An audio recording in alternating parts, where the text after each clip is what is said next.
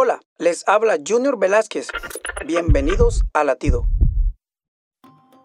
Jesús dijo en Juan 14, 18, no os dejaré huérfanos, vendré a nosotros. Aleluya. Es cierto que ya Jesús no está entre nosotros en carne y hueso, pero tampoco nos dejó huérfanos. Por el contrario, Él sigue siendo nuestro Padre, nuestro hermano, nuestro amigo y nuestro consuelo. Él está con nosotros en el abrazo de un amigo, en la sonrisa de un hermano, en la ternura de un niño, pero sobre todo siempre está a nuestro socorro si lo necesitamos. Él dice, vendré, y nadie puede impedir su venida o retrasarla.